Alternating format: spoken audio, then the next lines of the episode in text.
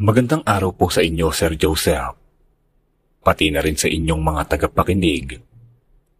Itago niyo na lamang po ako sa pangalang Vince. Hindi ko tunay na pangalan. Mahilig po akong makinig ng mga katatakotang mga kwento dito sa YouTube at maging sa Spotify. Minsan ay nag-pop up sa aking Spotify ang inyong mga podcast doon. Kaya naman naisipan kong magpadala rin ng kwento sa inyo. Lubos kong ipagpapasalamat kung sakaling may ere na rin ito at nais ko ring marinig ang kwento ko gamit ang inyong boses. Ang kwentong ibabahagi ko sa inyo ngayon ay karanasan ko noong ako'y nasa edad labing pito pa lamang kasama ang aking mga nakasama sa trabaho ko noon. Panganay ako sa aming tatlong magkakapatid. Si Itay ay iniwan na kami mula noong ako'y nasa edad sampu pa lamang. Napakahirap pong walang ama, Sir Joseph. Lahat ng mga pangangailangan namin sa pang-araw-araw ay hindi namin alam kung saan namin kukunin. Hanggang sa ngayon po, hindi pa rin nagpapakita ang aking ama. Sabi ni inay, huwag na raw namin siyang hanapin dahil hindi na raw to babalik sa amin. Kaya yun na nga, wala kaming pagpipili ang magkakapatid. Ako naman, Matapos makagraduate ng elementary ay talagang nagbanat na ako ng buto dahil sa hindi na talaga kaya ng aking ina na itaguyod kami. Labandera po ang aking inay na kung minsan ay kulang pa sa kanyang pambili ng gamot ang kanyang kinikita doon. May sakit po kasi sa puso ang inay at mas lalo pa itong lumala noong iwan kami ng itay. Kaya heto ako, kung ano-anong mga trabaho ang pinasok. Minsan na rin akong napasama sa mga tiwali at naranasan ko na rin matulog sa bilangguan. Pero sinasabi ko sa inyo, hindi ako masamang tao. Nagawa kong magnakaw dahil sa hirap ng aming buhay. Lalo na't noong mga panahong yon, nasa ospital ang inay at hindi na naman makahinga ng maayos. Wala naman kaming malapitan dahil kahit na mga kaanak namin na narito, eh para bang baliwala kami sa kanila.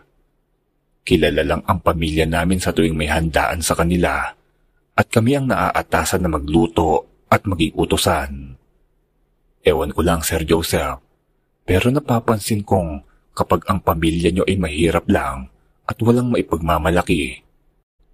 Tapos kapag may handaan sa isa nyong kaanak, mapapansin mong kayo yung tagaluto ng mga handa at magiging utosan kayo.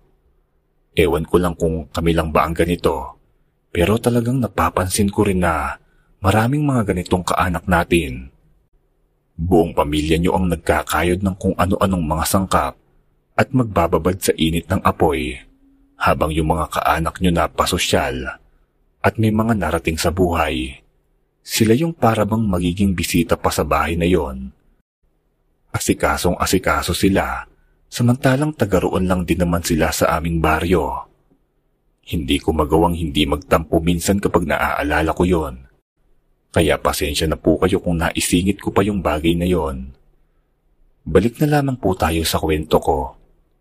Heto nga po, noong napasama nga ako sa mga tiwali at naranasang maging isang akyat bahay, mayroon kaming karanasang kakaiba ng mga kasama ko noon.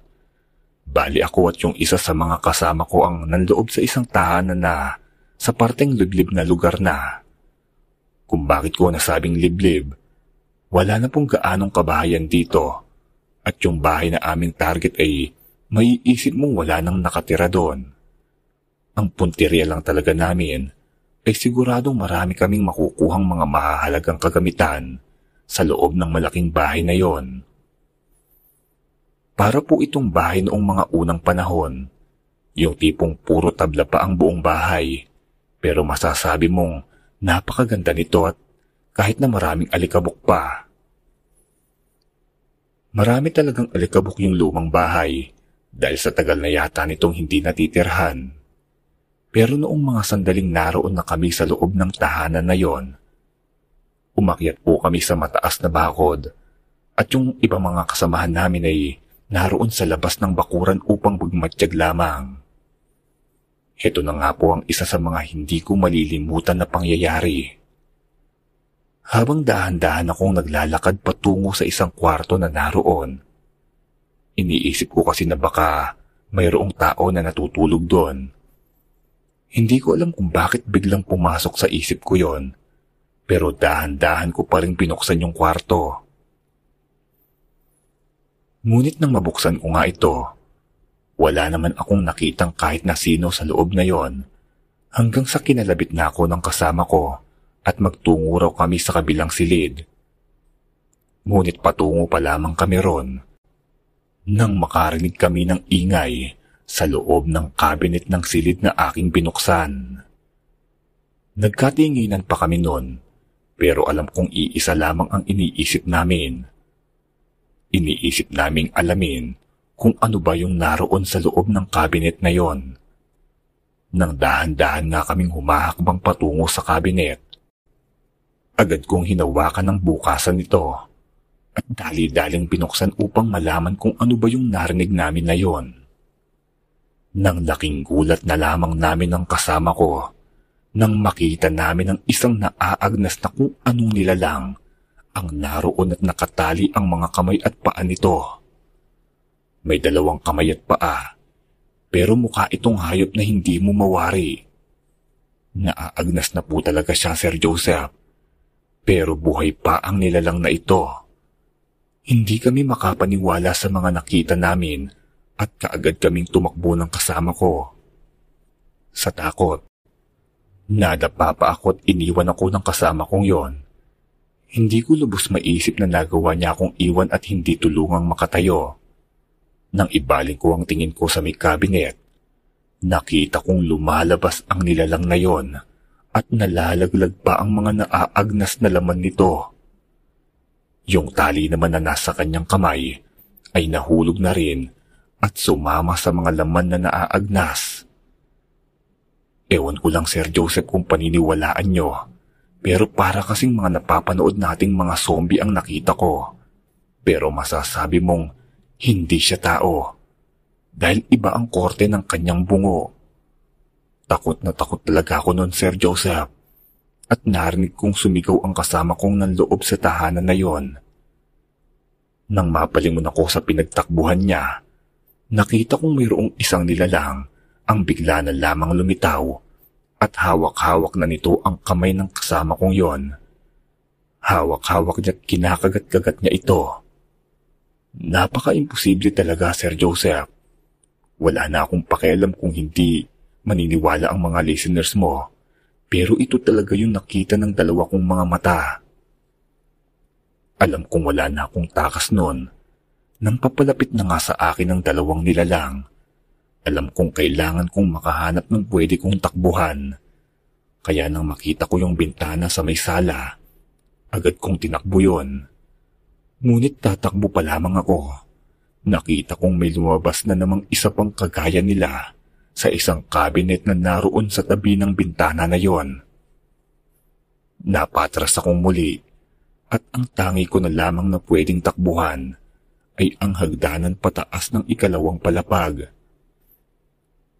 Iniisip ko na siguradong mayroong pangkagaya nila sa itaas pero wala na talaga akong pagpipilian. Kaya tumakbo po ako pataas at heto na nga ang pinaka nagpalakas ng tibok ng puso ko. Nang makita kong wala namang palang daanan pa itaas sa hagdan na yon, sarado po siya at hindi talaga makakaalis. Wala talagang ibang dadaanan. Noong mga sandaling yon, hinihintay ko na lamang ang kamatayan ko. Pero ilang segundo pa ang nakalipas Naririnig ko na lamang ang pag-angil at ingay ng mga nilalang na yon, pero hindi sila nakarating sa kinatatayuan ko. Kahit natakot na takot ako, sinubukan kong bumaba ng ilang hakbang pa para masilip kung ano ba ang nangyayari. Hindi mo kasi matatanaw sa kinaroroonan kong pinakaumpisa ng hagdan dahil paliko na ito at nasa pinakadulo ako. Nang mapansin ko nga ang nangyayari, yung tatlong nilalang ay pilit na nagnanais na makapanik sa hagdan pero hindi nila magawa. Napansin ko ring hindi nila maigalaw ang kanilang mga tuhod. Pinipilit nilang ihakbang ngunit tumutumba lamang sila. Nakaramdam ako ng kaunting pag-asa noong mga sandaling yon at bigla ko ring napansin yung isang bintana na naroon sa halos ikasampung baitang ng hagdan. Nakabukas ito. Kailangan ko lang bumaba pa ng kaunti para makalapit doon kahit na naroon na lamang sa malapit ang mga nilalang na yon. Naglakas loob akong bumaba para makalabas na talaga ako. Tagumpay naman po akong nakalabas gamit ang bintana na yon at nang natanaw ko ang bakod na pinag-akyatan namin, mabilis ko yung tinalon at matagumpay na nakalabas sa tahanang yon. Naabutan ko naman yung mga kasamahan namin na nagtatanong kung anong nangyari. Bakit daw sumisigo kami sa loob? Natataranta na raw sila at nais man nila kaming tulungan pero nakaramdam daw sila ng takot nang makarinig sila ng kakaibang pag-angil sa loob ng bakuran. Akala daw nila ay may mabangis na leon o tigre sa loob. Hinayaan ko na lamang po yon at inisip ko mahalagay na kalabas ako sa pamamahay na yon. Hindi ko na inisip yung kasama kong iniwan doon dahil alam kong sa mga oras na to ay natutunaw na sa sikmura nila yung kasama ko. Bukod doon, iniwan niya rin naman ako kanina na bagay namang nagtulak sa akin para hindi na siya tulungan din. Kung sa bagay, wala na rin naman talaga akong magagawa dahil nga sa nakita kong hiwalay na ang kanyang mga parte ng katawan kaya siguradong wala na talaga siya sa mga oras na yon.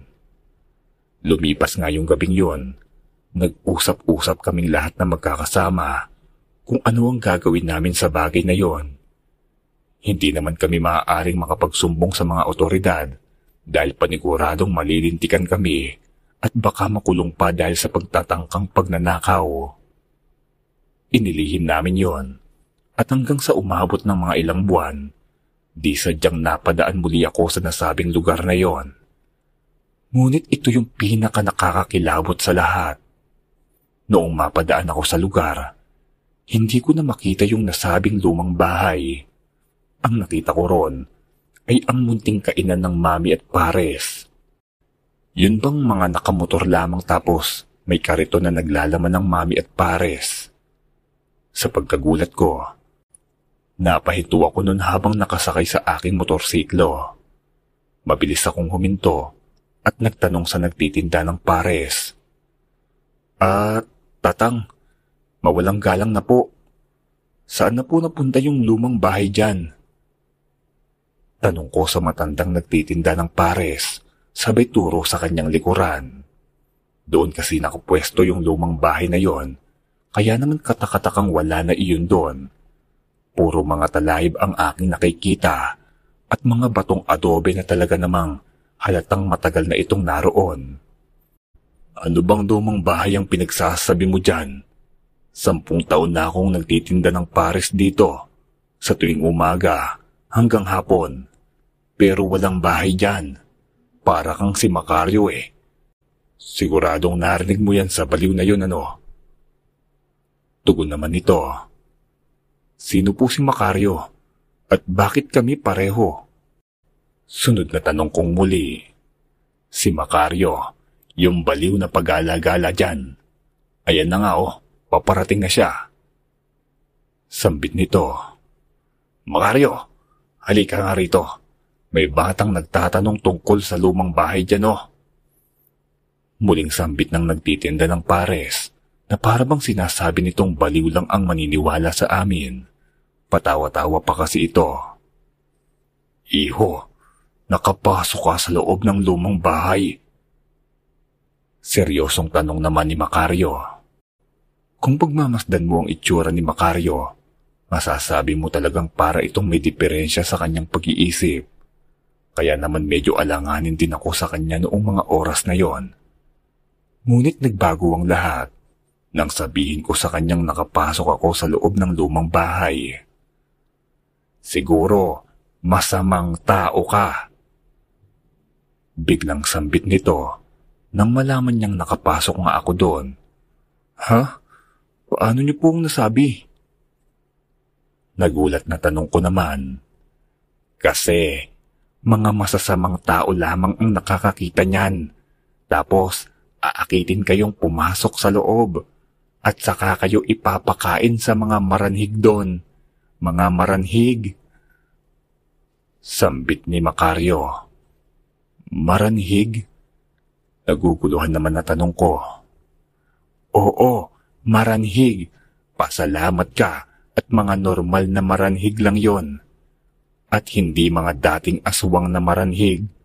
Dahil siguradong makakahabol yung mga yon kung sila'y mga dating aswang na maranhig. Hindi katulad ng mga nakainkwentro mo. Wala silang mga tuhod, kaya hindi nila kayang makaakyat sa hagdan. Sambit ni Makaryo, sabay umalis ito at pakanta-kanta pa. Nagtatawa na naman ang mga kumakain ng pares. Maging ang nagtitinda nito ay nagtatawa rin sa mga sinabi ni Makaryo. Pero ako, tahimik lamang sa isang tabi at nakasisiguro na totoo ang mga sinasabi nito. Dahil ako mismo, naranasan ko ang kakaibang karanasan na yon na talaga namang hinding hindi ko malilimutan sa buong buhay ko. Ayon na nga rin pala kay Makaryo, bago ito tuluyang umalis. Magbago na raw ako at subukang mahaling muli ang Diyos dahil isa na raw itong babala sa akin. Dahil nga doon, kinabukasan ay naglalakad-lakad ako sa aming lugar nang bigla akong pahintuin ng isa sa mga konsehal ng barangay namin. Anito, mayroon daw ALS o ALS. Baka daw gusto kong sumama para makapag-aral. Bigla akong naalala yung mga sinabi ni Macario at baka ito na nga ang simula ng mga sinasabi niyang pagbabago. Dahil nga po doon Sir Joseph, Natapos ko po yung pag-aaral doon at nagkaroon ng pagkakataon na makapag-aral ng maikling kurso. Nag-aral po ako ng Ismao at ngayon ay mayroon akong isang regular na trabaho sa isang factory ng tangke dito sa Japan. Napagamot ko na rin ang inay at napapag-aral ko na rin ang mga kapatid ko. Masaya ako ngayon sa aking buhay at heto, Sinasabi ko sa inyong hindi pa huli ang lahat. Kung nakagawa man tayo ng kasalanan, tao lang po tayo at nagkakamali rin. Ang importante ay pinagsisihan natin ito at willing tayong magbagong buhay. Hanggang rito na lamang po, Sir Joseph. Sana'y mai-air niyo ito. Nakabakasyon nga pala ako ngayon dito sa Pinas at binibisita ko ang pinapagawa kong bahay namin para iregalo sa aking inay at sa aking mga kapatid. Maraming maraming salamat po sa inyong pakikinig